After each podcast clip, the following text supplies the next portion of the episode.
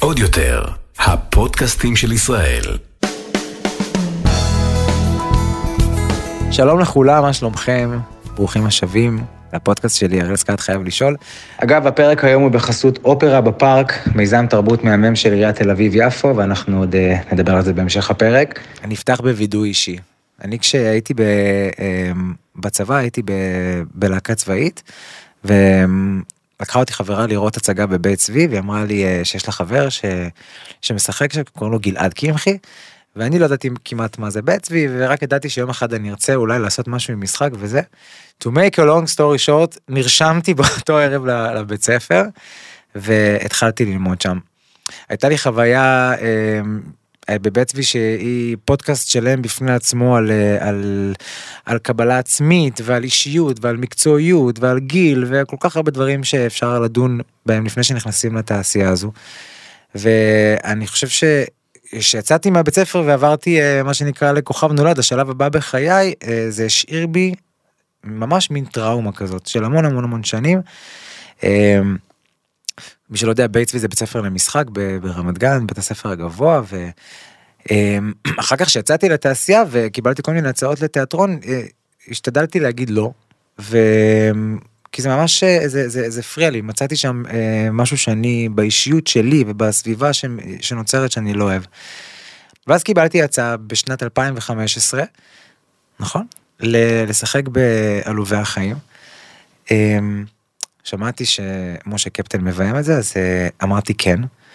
ווידוי הגעתי ליום הראשון של החזרה והתקשרתי גם באיחור של שבועיים והתקשרתי למנהל שלי ואמרתי לו תקשיב זה לא בשבילי פשוט חטפתי כנראה איזשהו התקף של פחד זה לא בשבילי אני לא רוצה את זה זה גם קיץ אני רוצה להיות בים אני לא רוצה להיות בחדרי חזרות. הוא אמר לי לא אתה נשאר. זה היה ההחלטה הכי טובה שעשיתי בחיים שלי והרבה ממנה אני זוקף למי שיושב איתי כאן היום אה, בפודקאסט הזה שקוראים לו משה קפטן. משה הוא אחד אה, מוזר לקרוא לך משה. לא קפטוש, קפטי, קפטן. אה, הוא אחד מהאנשים הכי הכי הכי מוכשרים בתיאטרון ובטלוויזיה. אה, אפילו לא רשמתי לי את זה כי אני באמת אני עוקב אחריך ואני רואה את כל מה שאתה עושה החל מהאירוויזיון שהיה כאן בארץ וזה קיבל שבחים מטורפים גם בארץ וכמובן אה, באירופה. וכלה במחזות ומחזות הזמר הכי גדולים שנעשו כאן שוברי קופות קלאסיקות הפקות טלוויזיה של תוכניות מוזיקליות הגדולות ביותר כולם בעצם. אמ, איש באמת באמת מדהים ואני אומר את זה כי מעבר לזה שהיה לי העונג לעבוד איתו בתור במאי ולמדתי ממנו המון אני חושב שאני עדיין מדבר על רגע בגוף שלישי הוא זה שגרם לי לאהוב את התיאטרון כי גיליתי את האנושיות שבתיאטרון שלפני זה לא ידעתי שקיימת אז אני מאוד שמח ואפילו טיפה מתרגש. להגיד שלום למשה קפטן קפטי חיים שלי קפטי קפטוש קפטי תשמע, זה סיפור אמיתי. אני באמת הגעתי בטראומה וכשהגעתי לעלובי החיים אני כאילו רציתי לסמן על זה וי. והגעתי ו, והיה לי פשוט אה, כיף. אני זוכר שכשאני הייתי ב, ב, בבית ספר למשחק היה משהו נורא נורא קודר. נורא נורא אה, בעל חשיבות עצמית נורא הכל קשה הכל רציני וקשה וקשוח כן כאילו אנחנו ב, ב, לפני אה, 200 שנה. איך השתנה התיאטרון מאז שאני הייתי ב, אה, בשנת 2001? איפה הוא היום?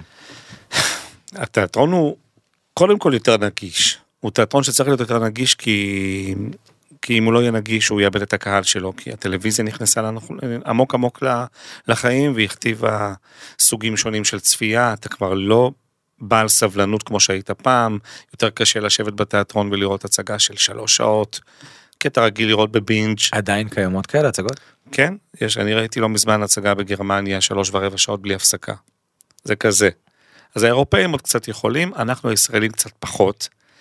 אה, אז יש משהו יותר נגיש בתיאטרון היום כי המדיניות של המנהלים היא קצת להקשיב לקהל ולהבין להבין מול מי אנחנו עובדים ולא סתם לבוא ולהכריח ולהגיד ככה עושים תיאטרון שלוש שעות שעתיים וחצי אלא יש איזה סוג של אה, give and take עם הקהל. וגם ניסיון מאוד מהותי להביא קהל יותר צעיר לתיאטרון. כן, להחליף את הדור. אז כשאתה רוצה להביא קהל יותר צעיר זה גם כמובן כמו שאמרתי, סבלנות, אורך רוח כשבאים לתיאטרון, אבל גם ובעיקר הנושאים שבוחרים להציג בתיאטרון, שהם יותר מבטאים קונפליקטים של צעירים בחברה שלנו. אה, בין אם זה אה, הצגה כמו את שאהבה נפשי, שעוסקת בפיגוע בבר נוער ובקהילה הלהט"בית, או לצורך העניין עבודה שעושים עכשיו, שהיא בעצם עוקבת אחרי הביוגרפיה של איימי ויינהאוס. אממ. שיהיה איזה סוג של תיאטרון טיול כזה בתוך, אה, אה, בתוך המבנה שלנו, שמסתיים בסוף במופע אה, שהוא מחול מודרני ומוזיקה ודרמה ותיאטרון, שהוא בעצם מספר את הסיפור שלה בכל מיני אופנים, אז אתה צריך לחשוב קצת אחרת בתיאטרון. קרמן בפארק, עיריית תל אביב-יפו והאופרה הישראלית בהפקת הענק של הקיץ. עם המאסטרו דן אטינגר, המנצח על האופרה של ביזה, עם יותר מ-200 זמרים, נגנים ורקדנים, בחגיגה צבעונית וסוערת. 18 באוגוסט, גני יהושע, תל אביב-יפו. הכניסה חופשית, אל תחמיצו. אני, אני זוכר שכשהייתי בבית צבי, כמו שאמרתי מקודם, זה היה מאוד... אה...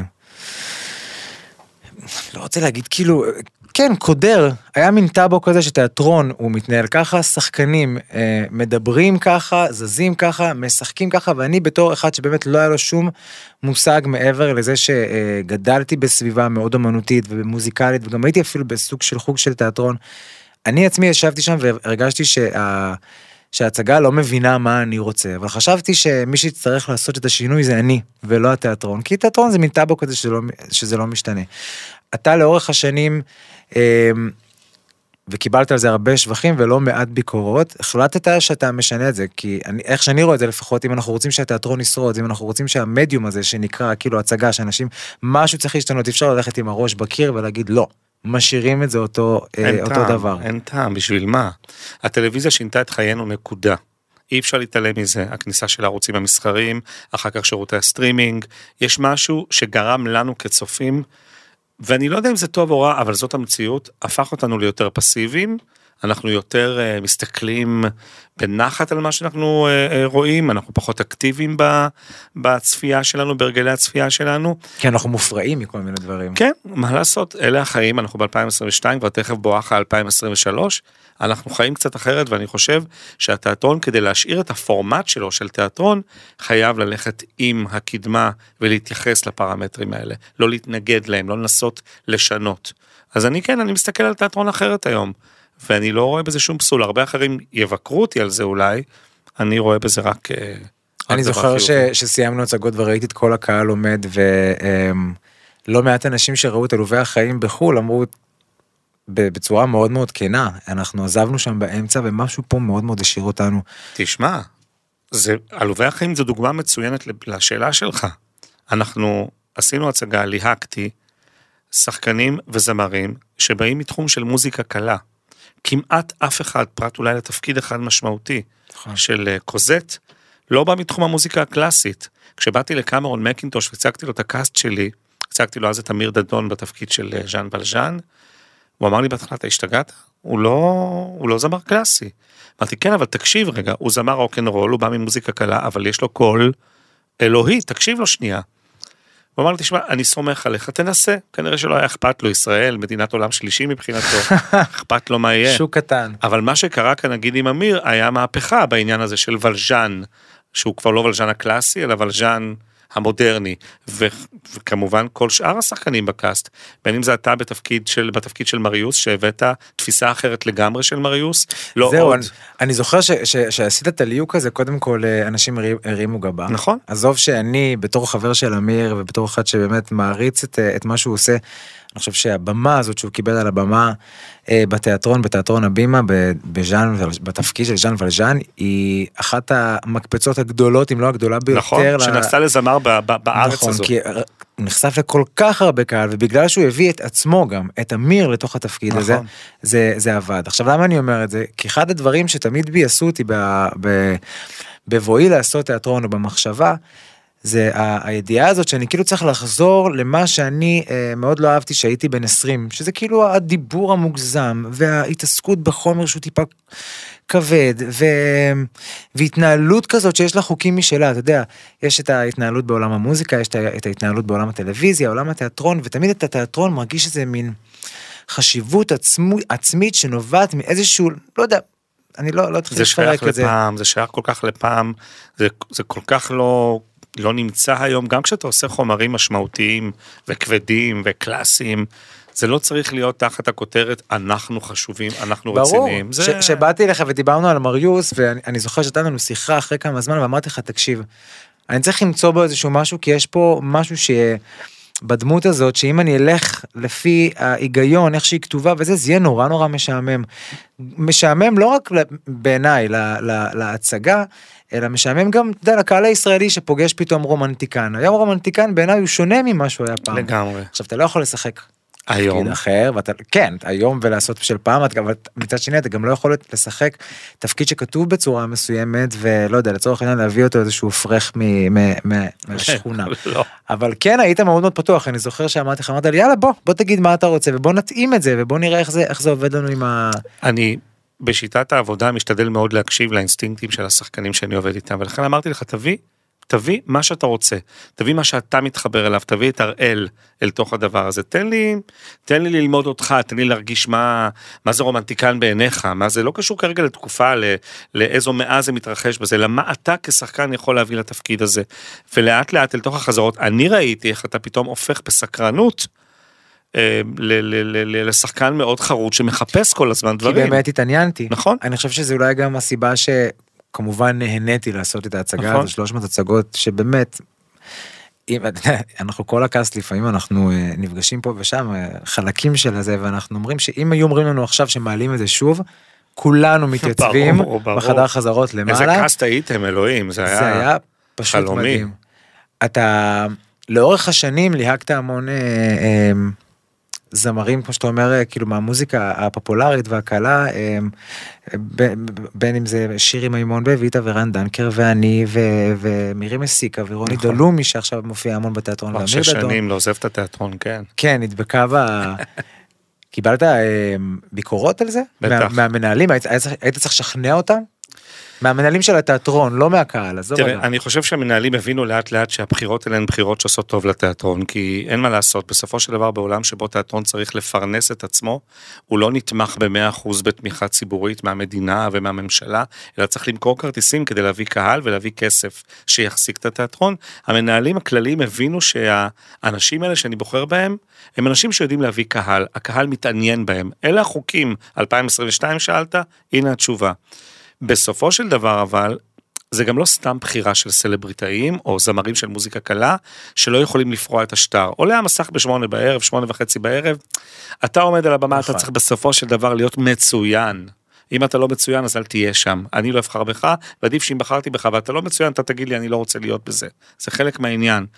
אז אני, נדמה לי שהסוד ההצלחה של, ה, של הליהוקים האלה היה זה שאנשים שעמדו שם על הבמה עשו תפקידים מצוינים. שירי מימון, אני לא אשכח כמה צקצקנים הסתכלו מהצד ואמרו, מה פתאום שירי מימון, הבאת כזה תפקיד קלאסי, מה אתה מביא אותה? למה אומרים את זה בעיניך מלכתחילה? א', א', כי שירי מימון לא נתפסת שחקנית, היא נתפסת זמרת, אז מה פתאום אתה מביא אותה לתיאטרון? בכלל, על, בוא, אמרו את זה גם על מדונה שהיא עשתה את זה. נכון, נכון. למה כאילו אנשים מאוד חשוב להם, או שזה סתם כאילו איזשהו קיבעון כזה, מאוד חשוב להם ששחקני תיאטרון, אני אגיד ככה, יעשו את התפקידים בתיאטרון. זה, זה, זה ניהול אה, אה, אומנותי אחר, זה התנהלות אחרת, יש, בה, יש בה בזמרים, או בכלל במוזיקה, משהו יותר קליל על הבמה, ובתיאטרון צריך איזשהו כובד, אני באמת מנסה להבין. תגיד, הרפואה מתקדמת? היא מתקדמת, הטכנולוגיה מתקדמת, מתקדמת. אז למה שהתיאטרון לא יתקדם? ותיאטרון בסופו של דבר כמדיום יישאר המדיום, אבל הדברים שפועלים בתוכו, הוקטורים שפועלים בתוכו, חייבים להיות מותאמים לתקופה, אי אפשר אחרת. אי אפשר בעולם שבו אנחנו חיים תחת ה- ה- ההשפעה האדירה של טלוויזיה, אז התיאטרון יתעלם ממה שקורה בטלוויזיה, או ההשפעה האדירה של מוזיקה קלה על החיים שלנו, שהתיאטרון יתעלם מהמוזיקה הקלה. בסופו של דבר, אם מישהו שבא ממדיום שהוא לא תיאטרון, מסוגל לעטות על עצמו את המחויבות של להיות בתיאטרון, אם הוא מסוגל לעשות את זה, אין סיבה שלא יעשה את זה. אני כמובן מסכים איתך. זה, לא, זה ויכוח שיש לי עם מבקרים ועם כל מיני צקצקנים שכבר אין אני לי גם, כוח. אני גם חושב, אתה יודע, שנבחרים אה, אה, זמרים מאוד מצ... אה, מוצלחים, לא מצליחים רק, מוצלחים, אתה יודע, הם בכל זאת מחזיקים אה, אלפי אנשים על במה כמעט ערב ערב, ונראה לי שהם יודעים את, ה... את, ה... את העבודה. זה דרך, אה, דרך אגב, זה טיפה מייתר בעיניך את אה, עולמות אה, בתי הספר למשחק לא, ו... וכאלה? לא. בדיוק היה לי על זה... או שגם הם יעברו שינוי ויהפכו להיות בת- בתי ספר לכללי אומנויות הבמה. לא, נפגשתי השבוע עם אה, תלמידי שנה ג' של בית צבי. לפגישה שבה אני מספר להם קצת על מה שהם הולכים לחוות בעוד כמה שבועות שהם יסיימו את בית הספר למשחק. מה הם הולכים לחוות? תחרות קשה ובלתי אפשרית, מקצוע כמעט בלתי אפשרי, שקשה מאוד לשרוד בתוכו. וגם הם שאלו אותי על הדבר הזה של סלבריטאים שבאים לתיאטרון ואולי תופסים את מקומם של מי שלמדו בבית ספר למשחק. אגם בוחבוט אה, התראיינה לא מזמן על תפקיד שהיא קיבלה בסדרה ואמרה, אני לא חושב שצריך ללמוד שלוש שנים משחק כדי לשחק. יש לי בעיה עם אמירה מהסוג הזה, כיוון שזה מייתר כאילו לגמרי את הלימודים, ואני חושב שהלימודים הם כן חשובים למי שבוחר ויש לו זמן ללכת ללמוד משחק. יש משהו בפרספקטיבה שאתה מקבל כשאתה לומד. נכון. לא נכנס כרגע לאיזה מוסד לימודי זה או אחר, אבל משהו בשלוש שנים של פרספקטיבה מתפתח. ההיכרות שלך עם מחזות, ההיכרות שלך עם שיטות משחק, ההיכרות שלך עם דברים שהם מסביב לתיאטרון. זה כמו שאתה יכול אינטואיטיבית אה, לנסוע באוטו, אבל אתה חייב לעבור את השיעורים האלה כדי ללמוד אותו לגמרי, כדי לעמוד נכון, בכל... אה, זה ממש לגמרי. אני חושב אגב שאחד הדברים שאתה לומד בבית ספר למשחק זה את עצמך. אתה מתבגר אל תוך הדבר הזה. אתה במשך שלוש שנים, מה זה תיאטרון בסופו של דבר אם לא אוסף של דמויות שהן כולן מרכיבות את האני שלך. כשאתה מתמודד עם דמות אתה לומד להכיר דרך הדמות הזאת דברים על עצמך, אתה עובד על עוד דמות אתה לומד עוד משהו ועוד משהו ועוד משהו, ומשהו בשיטת העבודה, גם בקושי, גם בדבר הזה שמחשל אותך לקראת היציאה לעולם התחרותי, שהוא עולם, תחר... עולם תחרותי לא רק בתיאטרון אלא בכלל, משהו שהוא מבגר אותך וגורם לך להיות אדם מעוצב יותר, אה, חזק יותר, אה, אינטליגנטי יותר, מפוקח יותר. אני מאוד בעד לימודי משחק, אבל אני גם יודע להגיד שסלבריטאי זה לא מילת גנאי. זה שהוא סלבריטאי ולא למד משחק, זה לא צריך לגרום לי לא ללהק אותו. אני גם חושב שצריך לעשות אה, הבדלה מאוד ברורה בין המילה סלבריטאי לבין המילה אומנים. אגם בוחבוט היא אומנית. כן. אמיר- אמיר דדון הוא אומן. כן, כן, ויחד עם זה, אה, אני יכול להבין את הביקורת, אבל אני מתנגד לה כשאני אומר, אני עומד מאחורי הבחירה, כי אני חושב שהוא מסוגל לספק את הסחורה. כי תיאטרון, אבל- גם, אבל- גם כשאתה אומן, תיאטרון דורש איזה סוג של דיסציפלינה אחרת. הוא דורש איזה מין התארגנות אחרת של הכישרון שלך. אז איזה, מי- אז, אז איזה, איזה סיכוי יש, איזה מין סיכוי יש לבן אדם שבאמת לומד שלוש שנים ומבין שעד שהוא לא, ו- אוקיי, הוא הוא מבין את זה גם בצורה לגיטימית, שעד שהוא לא יהיה בן אדם מפורסם ויצליח באומנותו, הוא לא יכול להביא קהל. לא, זה לא, זה לא מדויק. או שהוא תמיד ישחק בתפקידים שאינם לא, ראשיים. לא מדויק, כי בתיאטרון ציבורי נגיד, כמו תיאטרון הבימה, שאני מנהל אותו היום, יש המון הזדמנויות לשחקנים שהם שחקנים אנונימיים לקבל תפקידים משמעותיים בתיאטרון. זה לא שהתיאטרון מפיק כל היום וכל הלילה הצגות ענק שבהן הוא צריך להביא כוכבים, סלבריטאים, זה לא רק זה. יש כל הזמן המון תפקידים ודינמיקה של בחירה של שחקנים שהם שחקנים אנונימיים. אני יכול להראות לך שעכשיו המחזמר שאני עובד עליו, שכתב אוהד חיטמן, השנה היפה בחיי, כל תפקיד מלוהק על ידי שני שחקנים, דאבלים, אז יש שחקן אחד שהוא מוכר יותר ויש שחקן שהוא אנונימי לגמרי ושניהם יקבלו הזדמנות שווה להיראות על הבמה 50 אחוז 50 אחוז וזאת בעיניי הזדמנות אדירה. אתה יודע שאני קראתי קצת על המחזמר הזה. קודם כל אה, אוהד הוא, הוא מוכשר בצורה יוצאת דופן. אני ערב ערב שר את השיר שלו שהוא הלחין לי לעוף. וכשקראתי את הסיפור של ה... של... ואני, ואני לא רומז שום דבר כי בשאלה יש גם בגוף השאלה יש את התשובה אה, זה, זה בדיוק החיים שלי על זוג שהגיע, שהגיעו להם ילדים והחיים שלהם השתנו לגמרי ואין להם וזה לא משנה, חיים יותר. וזה לא משנה אם אתה גיי וזה לא משנה אם אתה סטרייט. הנוכחות של ילדים פתאום בתוך מערכת זוגית משנה לגמרי את המולקולות לגמרי. בחדר. הכל משתנה, כל מערך היחסים משתנה וזה על זה המחזמר. אתה יודע שאגב גיא, שהייתי בבית צבי, אמ, הייתי תחת אה, ניהולו של האגדה גרי בילו, שמי שמקשיב עכשיו יודע שזה החיקוי של איך שהוא דיבר, והיה לי אמ, מערכת יחסים מאוד אה, ספציפית עם גרי. כי אני הייתי מאלה שכמעט ולא ניהלו איתו שום תקשורת, לא בדיבור ולא ב... ב... ב... שולח לי מכתבים, אבל שולח לכל התלמידים מכתבים. הפתקים של גרי. כן, אבל היה איזה, אחרי שנה של, אה, בשנה השנייה, סליחה, אני סיימתי את השנה הראשונה בהצטיינות, תפקיד ראשי מצטיין, ולא הבנתי מה קורה, אמרתי, וואו, יש פה איזה משהו שגיליתי, והגעתי לשנה ב' ולא נתנו לי כלום. עכשיו, כל אחד שהיה בבית ספר למשחק יודע מה זה הרגע הזה שתולים את הטבלה של הליהוקים בזכוכית שם. ועוד אחד, ועוד מחזה, ועוד זה, ואז כאילו הבנתי כאילו שקורה פה משהו, ו... וניסיתי לדבר איתו באיזושהי צורה שנייה לפני שעזבתי. והוא אמר לי שם משהו שמאוד מאוד מאוד עצבן אותי, פגע בי, הרתיח אותי, זעזע אותי, אבל היום, אה, כמעט 20 שנה אחרי, אני, אני מבין שהוא נתן לי רמז מאוד מאוד גדול. הוא כאילו אמר לי במילים שלו, שהן לא תמיד פשוטות לעיכול, הוא אמר לי שעד שאני לא אהיה שלם עם עצמי, אני לא אוכל להיות שחקן טוב. עכשיו, אני התרכזתי בזה ש... אז למה נתת לי לסיים שנה שעברה בהצטיינות ותפקידים ראשיים וזה, ועכשיו אתה נזכר להגיד לי שעד שאני לא אכיר את עצמי. כנראה זה היה השלב הבא שהייתי צריך לעבור.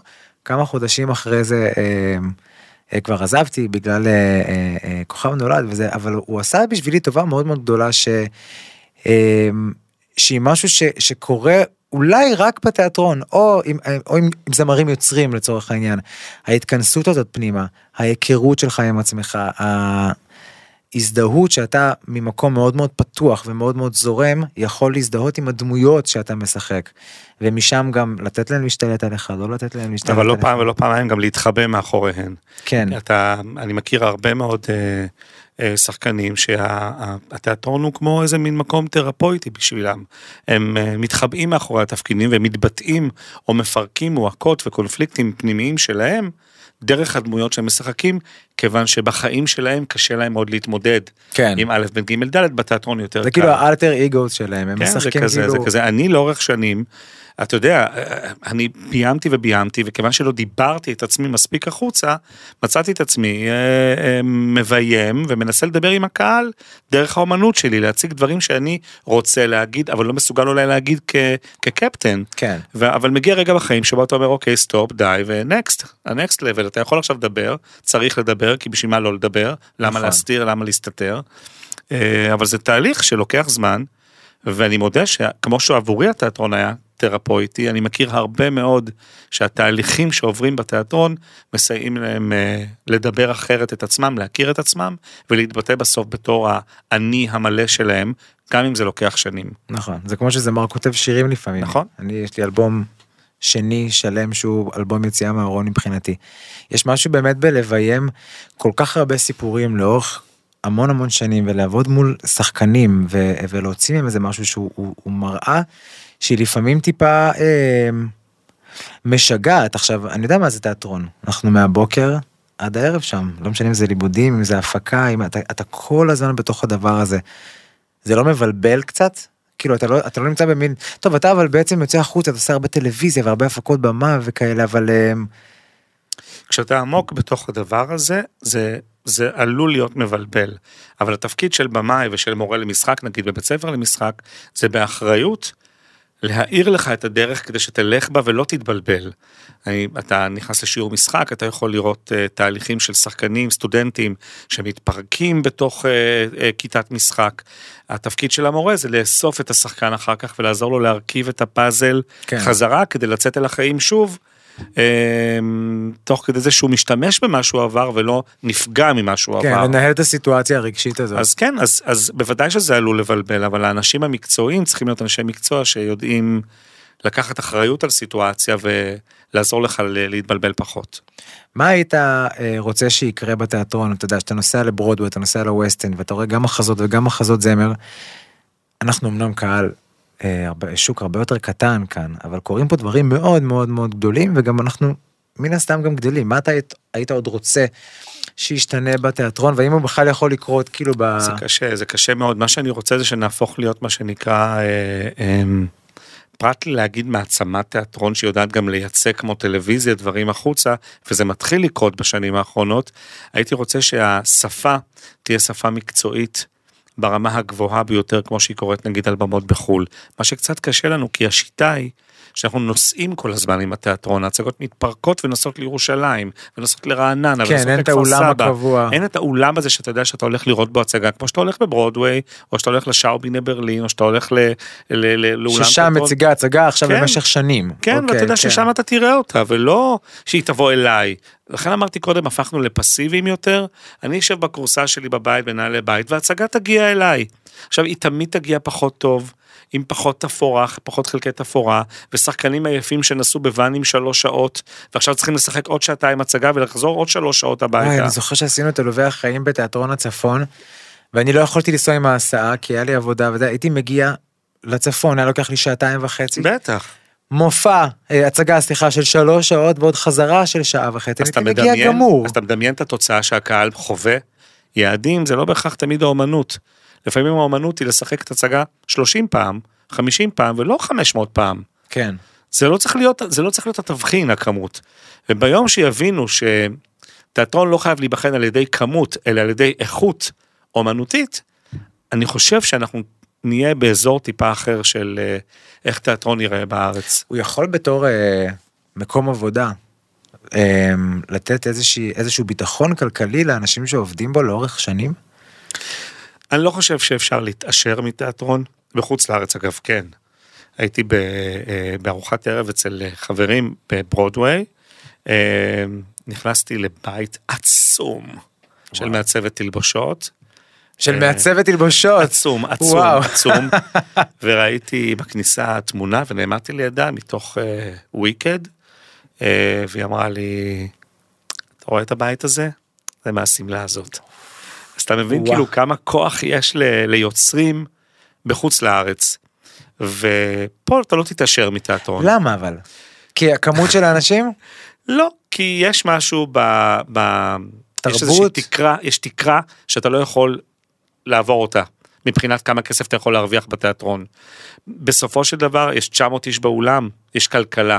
אתה לא יכול לשלם הרבה יותר ממה שהכלכלה הזאת יודעת להראות. אנחנו אז- יכולים אבל להחזיק הצגות של יותר מ-900 איש, הישראלים באים, הישראלים זה אחד. זה אחד מהקהלים אוהבי התיאטרון הכי גדולים בעולם. לא, אבל הם באים בארץ, הם הם ממלאים באים. את אולם רובינק ערב ערב, ממלאים את האולמות לגמרי. הקהל הישראלי אוהב ללכת לתיאטרון, הקהל הישראלי אוהב ללכת למחזות זמר, אוהב לשלם פחות. אתה כן. תיסע לברודווי, אתה תשלם 150 דולר כרטיס. כן, אבל פה פה לא. אם תקנה ב-60 שקל זה יהיה נס. זה עניין של זה, חינוך. זה עניין של חינוך, כן, זה עניין של חינוך. ולאן, ולאן, המבצעים, אם אתה לא קונה כרטיס בסופר אה, להצגה בהבימה, אז מבחינתך לא, לא, לא, לא עבדת על המערכת, אז אתה לא הולך. כן, זה, זה משהו במערכת הכללית היא כזו שלא נותנת הרבה כבוד לדבר הזה, למעשה האומנותי הזה. אבל אתה חושב שיש מצב שאתה יודע, האוכלוסייה הולכת וגדלה. ועוד מעט יהיו פה עוד ועוד ועוד ועוד מיליונים של אנשים שיוכלו אה, למלא אולמות, שיוכלו למלא מודל כלכלי גדול יותר, באולמות גדולים יותר, ב, ברווחים יותר גדולים, זה דבר שיכול לקרות. אם נצליח לעשות שינוי שבו הערך של הצגה בעיני הקהל יהיה גבוה יותר, אפשר יהיה לדבר לאט לאט על התמקצעות, אפשר יהיה לדבר יותר על שכר ראוי יותר לשחקנים, ליוצרים. כרגע אנחנו כאילו קצת כמו פרובינציה מאוד מאוד מאוד מאוד שולית של תיאטרון אירופאי או כן. תיאטרון אמריקאי. אבל אני חושב שצעד ועוד צעד, וזה לאט לגמרי לאט, יכול לקרות. אנחנו עושים דברים טובים. לא פלא שהאמריקאים והאירופאים מתייחסים אלינו כאל קומבינטורים עצומים. כי מה שאנחנו יודעים לעשות נגיד בשלושה מיליון שקל, כן. הם לא ידעו לעשות בשלושים מיליון. זה נכון לגבי כל מקצוע דבר, ב- נכון. בישראל, גם אתה יודע, זמרים, בעולם המוזיקה, זמרים, טכנאים, סאונדמנים, מפיקים, אתה יודע, שמגיע מפיק מוזיקלי לאולפן בלוס אנג'לס והם רואים שהוא יודע לעשות גם את, ה, את, ה, את הכבלים, והוא יודע את הטכניקות ואת ה, את, את הדברים על המחשב, הם, הם כאילו לא מבינים, אנחנו עושים הכל בארץ, אנחנו, הצגה אנחנו עכשיו. שורדים. עשיתי הצגה בקנדה עכשיו, את לילה אחד באפריל, כן, שכתבה קרן פלס. אמ, והיה אחד הרגעים, רגעים של משבר, שהמנהלים שם השתגעו ואמרו, לא, אי אפשר, אי אפשר, אמרתי, חבר'ה, אין דבר כזה אי אפשר. תנו לי רבע שעה, אני אטפל בזה. ופתרתי את זה, כמו שאנחנו רגילים לפתור כל בעיה ש, שצפה כאן ב, בכל דבר שאנחנו עושים. הם הסתכלו עליי בכזאת השתאות של איך לעזאזל עשית את זה, ומבחינתי, עשיתי את מה שאני יודע. אנחנו, בגלל ה, ה, המגבלות וה, והדברים האלה שחוסמים אותנו מלעשות, יודעים לעשות נורא נורא טוב בהרבה נכון. הרבה פחות. מה היית רוצה לעלות בארץ? מה החלומות שלך שעוד לא עשית? תשמע, חוץ מתה מולן רוז'. החלומות שלי הם בכלל, הם לעשות, הם לעשות גם בחו"ל, אבל מולן רוז' נגיד, זה באמת, אה, באמת יצירה מטריפה. אני עוד מאז הסרט משוגע על החומר, ואני חושב שמה שעשו בברודוויי עם היצירה הבימתית הוא מטריף. אני לא יודע עוד איך, איך דבר כזה יכול אה, לעבור טרנספורמציה לישראל, כיוון שכל השירים חייבים להיות מבוצעים באנגלית. אתה לא שומע שירים כאלה, כמו שיש בהצגה, פתאום מבוצעים בעברית, זה לא מממיה, שהתרגום של ביז'אווי היה כל כך נפלא, שזה צלח את, ה, את הדבר. פה זה יותר מורכב. אז מולן רוז' נגיד זו הצגה כזו. אמ, נגיד להביא איזה גרסה מדהימה חדשה שלנו למלך האריות למשל, וואו. שזה כמובן איזה מין אה, משהו נורא גדול להתחרות בו, כי ג'ולי טיימור עשתה הצגה מדהימה על הברודוויי, אבל אה, אם אני יכול להגדיר את החלומות שלי, הם להמשיך לדבר את עצמי הכי גדול והכי מדהים שאפשר. לדבר עם הקהל על עצמי, על דברים שמעסיקים אותי, על דברים שמפריעים לי, על דברים שכואבים לי, דרך האומנות שלי, הכי טוב, הכי מקצועי והכי גדול שאפשר. יש משהו באמת בהצגות שמבוימות כמובן טוב ומשוחקות טוב, וזה שאתה בתור אה, צופה יושב, אתה עובר תהליך עם הדמות ועם עצמך. אני זוכר שעשינו, אה, אני זוכר שעשינו מחזה שנקרא כמעט נורמלי, שזה מחזה מדהים שאני ראיתי אגב בברודוויי והתעלפתי ממנו. אני זוכר אנשים שהיו יוצאים פשוט בבכי לא רק יוצאים, במהלך כל ההצגה היו בוכים, וזה גם היה מצחיק בטירוף וכואב בטירוף.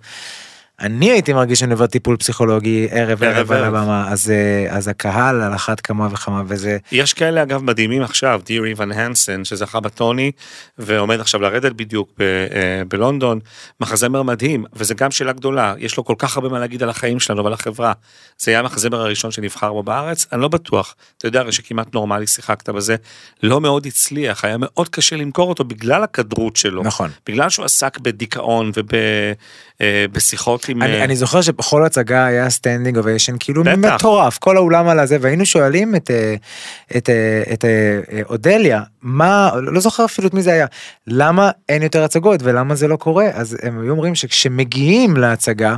מתעלפים. להביא את כשאתה הקהל שומע קשה. את הסיפור, אתה- זה נראה לך כזה, אנשים גם, אתה יודע, אוהבים את השלאגרים, אוהבים את עלובי החיים, והם אוהבים את אביטה, והם אוהבים את שיער, והם אוהבים את ה- את הדברים הגדולים שמעניינים אותם. אני חושב שכשיתחלף הקהל והדור הצעיר יתחיל להופיע יותר בתיאטרון, יהיה יותר קל להשתחרר מהקלאסיקות ולהביא את הדברים היותר... אה, איך, איך המדיום הזה נראה בכלל עוד 20 שנה בעולמות הטיק טוק ובעולמות החוסר ריכוז ועולמות הסף ריגוש מטורף כבר. מחזיר ש- אותנו לשאלה הראשונה, אם התיאטרון יישאר תקוע, סליחה שאני אומר, עם המקל בתחת, זה אה, אבל זה מדיום שיכול בכלל יהיה מאוד קשה לשנות. לשנות כי בסופו של דבר זה אלפים או מאות של אנשים שנכנסים לאולם והכל קורה בתוך האולם. מה מסכים וכאלה אולי? אני יכול להגיד שאנחנו היום רואים הרבה יותר תיאטרון בישראל, בטח בעולם, אבל גם בישראל, שהוא אה, מולטי דיסציפליני, אתה רואה הכל, אתה רואה גם אה, וידאו במעגל סגור חי, ואתה יכול לראות וידאו ארט, ואתה יכול לראות אה, טכנולוגיה מתקדמת, ככל שנמשיך להתקדם. ולהבין שהעולם סביבנו הוא מתקדם ואנחנו לא יכולים להישאר בתוך ה... וגם לייצר ויזואליה שהקהל שמגיע מהטלפונים, מהטלוויזיה, מהאינטרנט, יודע להזדהות איתה, עזוב. להזדהות, ידע להרגיש שהוא, ב, הוא, ב, הוא בתוכנה הנכונה, מה שנקרא. למה לילה אחד באפריל נסע לקנדה? לא כי מדובר באיזה סיפור גדול שקרן כתבה. הפיצוח שלנו בלהביא את האפליקציה הזאת שעבדה בטלפונים הסלולריים עם אה, הקהל, נכון. זה היה כזה גימיק זה פעם ראשונה שעשו את זה נכון, בעולם? נכון, כן, וזה היה גימיק היסטרי, וזה לא פלא שעכשיו נגיד באמריקה מתעניינים בו, כן. כי זה לא נעשה אף פעם, זה כאילו הסיסמה הזאת שזאת תהיה הצגת התיאטרון, התיאטרון היחידה שנבקש ממך להשאיר את הטלפון שלך דולק, כן. כבר עושה משהו לאנשים, כי היא משנה את תפיסת הצפייה שלך. אתה יודע שזה פשוט מדהים בכל כך הרבה מקצועות, במיוחד באומנות לפחות, זה מה שאני רואה. יש כאן מוחות פשוט מדהימים, אמ, עם השוואה או בלי השוואה, לא פחות ואולי הרבה יותר מהאנשים שעובדים מסכים. בתעשיות אחרות, כי אנחנו מתנהלים פה בצורה אחת, אנחנו שורדים יותר. מסכים. ואנחנו כאילו, אני כל הזמן אומר, גם, גם בתעשיית המוזיקה, ככל שתגדל פה האוכלוסייה ויגדל כאן הקהל ויגדל כאן השוק, יהיה לאנשים הרבה הרבה יותר קל אה, לשרוד את זה, לגמרי. ומי שירוויח מזה זה לא רק האומנים עצמם מן הסתם, זה בעיקר הקהל, כי הוא יקבל הפקות יותר טובות, יקבל יותר הפקות בכלל, יקבל אה, איכות מאוד מאוד גבוהה, יקבל אנשים מאוד מאוד רגועים שמתפרנסים ממה שהם עושים ועושים את זה באהבה מאוד אנחנו מאוד רק גדולה. צריכים קרקע פוריה לגדול עליה, והקרקע הפוריה זה שקט וביטחון כלכלי. זה הסיפור בסופו של דבר. כשהתיאטרון הציבורי, הבימה, הקאמרי, בית לסין, זה יקבלו את מה שמגיע להם מהמדינה, כמו שמקבלים במוסדות תרבות אחרים בעולם המערבי, אפשר יהיה באמת לייצר פה בנחת ובשקט דברים מדהימים. כי כמו שאמרת קודם, יש פה אנשים מאוד מאוד מוכשרים, יוצרים ושחקנים, וגם קהל מאוד מוכשר. כן. קהל שאוהב תיאטרון, נכון. מאוד. משה, אני חושב שאם נסתכל עוד איזה... מצחיק אה, שאתה קורא לי משה, זה קטע. אני גם מצחיק אותי, זה מוזר לי מאוד, ואולי בגלל הפודקאסט הזה, אני קורא לך, אני כאילו יותר רשמי, קפטי, קפטוש. אתה יודע שכשהייתי נשוי, מה היה לא קרא לי כמשה? מה קרא לי קפטן? אני בחיים שלא קראתי לך משה. אני מבקש. להוריד את כל המשה מהפודקאסט הזה, ולקרוא לו רק קפטוש. אני חושב שעוד איזה אה, 40 שנה, אוקיי? שיסתכלו על התיאטרון ועל אה, אה, עולם האומנות בארץ, אני חושב שאתה תחשב להוא שיום אחד, ההוא המאוד מאוד מוכשר, כן? שיום אחד קם ואמר, חברים, רגע, רגע, רגע, תפקחו את העיניים שלכם, כי אם אנחנו לא נעשה שינוי נכון ואומנותית נכון וטוב לקהל, אנחנו נמצא את עצמנו עם שני אנשים פה בקהל, תקועים בחשיבות הצ- העצמית שלנו ואיך שאנחנו רגילים וחושבים שתיאטרון צריך ל- זה להיראות. מה שאני מספר לעצמי כל יום כשאני מתעצבן, כשאני קורא אה, פוסטים שכותבים נגדי או ביקורות שכותבים נגדי, אני כל הזמן מזכיר את זה לעצמי שיום אחד הם יתעוררו ויגידו אבל מי, עשיתי אבל טוב. מי האנשים האלה? זה אנשים שבאים לראות הצגה של שייקספיר, שייקספיר והם רוצים שהיא תשוחק כמו שהיא שוחקה במאה לא, זה אנשים הקודמת? שיושבים בבית, חלקם מתוסכלים מאוד, רובם גם קנאים שלא מסוגלים לפרגן להצלחה של אתה אז לא אחרים. מדבר על קהל, מדבר על... על- לא, לא, הקהל דווקא לא, תשמע, אני, יכול להגיד דבר אחד על עצמי, אני יודע לדבר עם קהל. זהו, אני לא מבין איזה תלונות יש מהקהל, הקהל, כל הצגה שלך שאני ראיתי, עומדים ומוחאים כפיים בסוף יודע לדבר עם ההצגה. קהל וזה מה שמטריף את האליטה שקשה לה מאוד לעכל את זה שאני מדבר עם קהל אני פשוט מאלה שאומרים מה האליטה לא מבינה? האליטה אומרת שאומנות צריכה להיות אומנות לשם אומנות ולא לחשוב לא להתייחס לטעם הקהל. ואני אומר סליחה אני לחנך עושה- את הקהל. אני אומר שאני עושה אומנות כדי שהקהל יבוא לראות את האומנות שלי ומי שאומר הפוך מי שאומר אני עושה אומנות ולא אכפת לי אם הקהל יבוא לראות את האומנות שלי הוא שקרן. הוא שקרן כי אתה, אתה בסופו של דבר יוצר אתה חייב את הקהל. מה זאת אומרת? בדיוק. מה זאת אומרת? אז כזה- אני לא מתבייש בקשר שלי עם הקהל, להפך אני גאה בו, אני רואה 900 איש נעמדים על הרגליים ומוחאים כפיים בסוף הצגה שלי, מבחינתי זה, זה, זה ההישג הכי גדול. אני תמיד מספר שכשעשיתי את כנר על הגג ב-2008 בתיאטרון הקאמרי, זו הייתה הצגת ענק, מדהימה, והפכה לשלאגר היסטרי. בתחרות פרסי התיאטרון, שהאקדמיה לתיאטרון תיאטרון. בחרה את הזוכים שלה כמובן. ההצגה הייתה מועמדת כמעט ב-13 קטגוריות. כולם גרפ, גר, גרפו פרסים, נתן קיבל את פרס השחקן, רוני טורן קיבל את פרס התפאורן, הבמאי אפילו לא היה מועמד. וואו. לא הייתי מועמד אפילו. מה שהיה כמעט בדיחה, אבל זה רק הוכיח עד כמה התעשייה הזאת, שנקראת אה, האליטה של התיאטרון, אבל זה היה בכוונה בעיניך? אני הרגשתי שכן. אני לא קיבלתי אף פעם פרסים, אבל אתה יודע מה? זה לא באמת מעניין אותי. היום זה לא מעניין אותי. הפרס הכי גדול שלי זה כמו שאמרתי קודם, 900 איש עומדים על הרגליים באולם רובינה, מוחאים כפיים, זה הפרס הכי גדול שלי. אל תיתנו לי פרסים של האקדמיה, לא צריך. החוכמה היא באומנות ובהרבה דברים, זה להנגיש לקהל את מה שאתה רוצה לגרום לו להרגיש. כי אתה יכול אה, להיות אה, אה, כלוא בחשיבות העצמית שלך, וזה נכון גם במוזיקה וזה, ו, ופשוט לשבת בבית ולעשות את זה לעצמך, וזה בסדר גמור. אבל אם אנחנו עובדים בחוץ ואתה, על אחת כמה וכמה שאתה מנהל תיאטרון ומנהל עולם שלם של תרבות, אם אתה לא תדע להתייחס לקהל ולהתאים את עצמך אליו, זה לא מילה גסה. זה פשוט לא יקרה. אני אומר יותר מזה, אני עוד לא מתאים את עצמי אפילו, אני קודם כל מקשיב לקהל. מקשיב לקהל, לומד אותו, אני, אני בתקשורת איתו, אני לא מעליו, אני לא, אני מסתכל, מסתכל עליו בגובה העיניים, קודם כל כדי לדעת מול מי, מי הפרטנר שלי. ואל תוך זה אני יוצק את התוכן שאני רוצה לצקת, והקהל רק הולך ומשתנה. כן? ואני חוזר למה, ש... למה שסיפרתי בהתחלה, שהתחלנו את הפודקאסט, שלי היה מאוד קשה בתיאטרון בהתחלה, גם ברמה האישית והסיפור שלי, וגם ברמה שאני הרגשתי בתור אה, נער צעיר שלא כל כך מתעניין ב... ב... בחשיבות המוגזמת הזאת ובשפה שאני לא מבין אותה. עכשיו זה בחירה שלי אם אני רוצה להבין אותה או לא, הייתה לי בחירה שלא. ואז אחרי כמה שנים שהתחלנו לעבוד ביחד אני מודה, התאהבתי בתיאטרון. אז אני קודם כל מודה לך עכשיו סוף סוף אישית על ההתאהבות שלי בתיאטרון והרצון שלי לעשות כמה שיותר כי היה לי מאוד מאוד כיף. ובשם אה, הרבה הרבה אנשים ש... הרבה אלפים ומאות אלפים שצופים בהצגות שלך ו- ועומדים ומוחאים כפיים.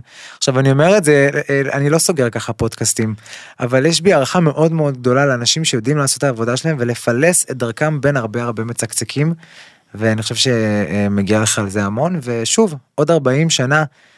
יגידו איזה מזל שהיה כאן איזה בן אדם שאמר רגע רגע רגע הקהל משתנה העולם משתנה תעצרו בואו שנייה, נתאים את תקשיבו, עצמנו. תעצרו שנייה, תקשיבו, תקשיבו למה קורה מסביב, תפקחו את העיניים, נכון. חשוב.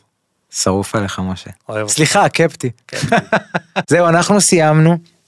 אתם יכולים להקשיב לנו אה, בספוטיפיי, באפל, ביוטיוב אתם גם יכולים לראות אותנו ו- וזהו ניפגש בפרק הבא. עוד יותר, הפודקאסטים של ישראל. הוקלט באולפני אדיו, המשווקת את ספוטיפיי בישראל.